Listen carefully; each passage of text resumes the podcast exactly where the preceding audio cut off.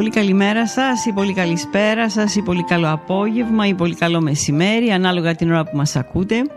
Είναι η εκπομπή κάτω από το κιόσκι σε podcast εκδοχή μαγνητοφωνημένη όμως σε φυσικές συνθήκες. Σε φυσικό χώρο, χωρίς μόνωση, χωρίς φίλτρα, χωρίς μοντάζ. Χωρίς τεχνική επεξεργασία. Περίπου σαν ζωντανή εκπομπή. Οπότε έχουμε και λέμε κονσόλα, ακουστικά, μικρόφωνο και πάμε γράφουμε. Και δεν ξεχνάμε όσα λέγαμε δεκαετίες ολόκληρες στην πολύ αγαπημένη ελληνική ραδιοφωνία. Καλή σας ακρόαση με εκτίμηση. Να νατσούμα.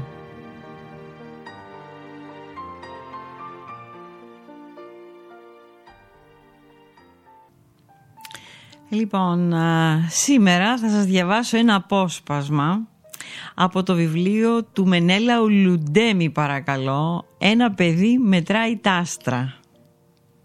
Πάμε μερικές δεκαετίες πίσω, πολύ πίσω, 1977, εκδόσεις δωρικός.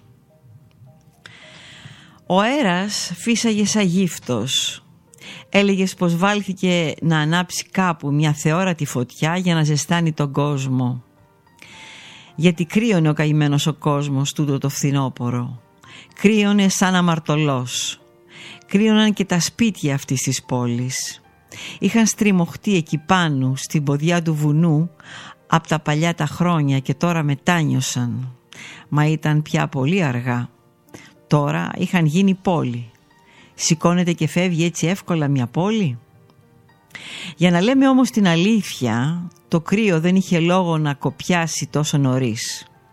Ούτε και ο Καζαμίας συμφωνούσε μαζί του. Οι παγωνιές ήταν ακόμα μακριά.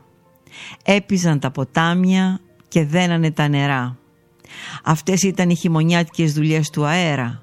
Μα το Σεπτέμβρη μήνα δεν γίνονται αυτά τα καμώματα. Οι αέριδες είναι ακόμα μαλακοί. Μυρίζουν όρημα φρούτα. Δεν θέλουν σύννεφα μαζί τους. Πάνε ανάλαφροι σαν ξυπόλυτα αγόρια. Να, σαν και αυτό το ξυπόλυτο αγόρι που τρέχει απόψε πάνω στο δρόμο που φέρνει στην πόλη. Τρέχει γιατί κρυώνει και γιατί το σπρώχνει ο αέρας σαν κουρελάκι. Το όνομά του Μέλιος, μα δεν χρειάζεται γιατί κανείς δεν το ρωτάει. Τώρα περνάει το μεγάλο δρόμο με τις ακακίες που σκίζει την πόλη στα δύο. Είναι καλοφτιαγμένος δρόμος. Τα καλοκαίρια μοσκοβολάει δυνατά από τη δεντροστοιχεία και τα περβόλια που απλώνονται πλάι του. Κάθε Κυριακή τον καταβρέχουν κιόλας με ένα τρίπιο βαρέλι που το φορτώνουν σε ένα δίτροχο για να μην σκονίζονται τα φουστάνια των κοριτσιών. Καλή συνήθεια. Γιατί αλλιώτικα τα κορίτσια μπορεί να μην έβγαιναν περίπατο και τότε τι χάρη θα είχε ένας εξοχικός δρόμος χωρίς κορίτσια. Το ξυπόλυτο αγόρι έφτασε τώρα στο γεφύρι όπου αντάμωναν ο δρόμος με τον ποταμό και κάνανε παρέα κάνανε έναν σταυρό. Από εδώ θα περάσει να χωθεί στους σκούρους μαχαλάδες. Από αυτό το παλιό γεφύρι που τα θεμέλια του τρέμουνε από το βιαστικό νερό. Αυτό το ποτάμι που αύριο θα μπει στη μικρή του ζωή.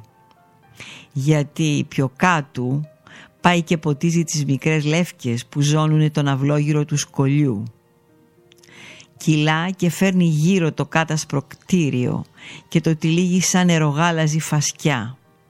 Από εδώ φαίνεται καλά η κόκκινη σκεπή του. Οι δύο κολόνες που στέκονται ολόρθες μπροστά στην πόρτα του, τα φαρδιά του παράθυρα. Όμορφα που θα είναι εκεί μέσα από αύριο. Τα παιδιά θα μπορούν να έχουν από ένα κασκέτο με κουκουβάγια στο κεφάλι και να μιλούν μεγαλίστικα. Το σκολιό αυτό ήταν ολόιδιο με το όνειρό του. Έτσι άσπριζαν οι τείχοι του και έτσι έφεγγαν τα παράθυρά του τις νύχτες της μοναξιάς. Έτσι φαινόταν από το χορταρένιο στρώμα του.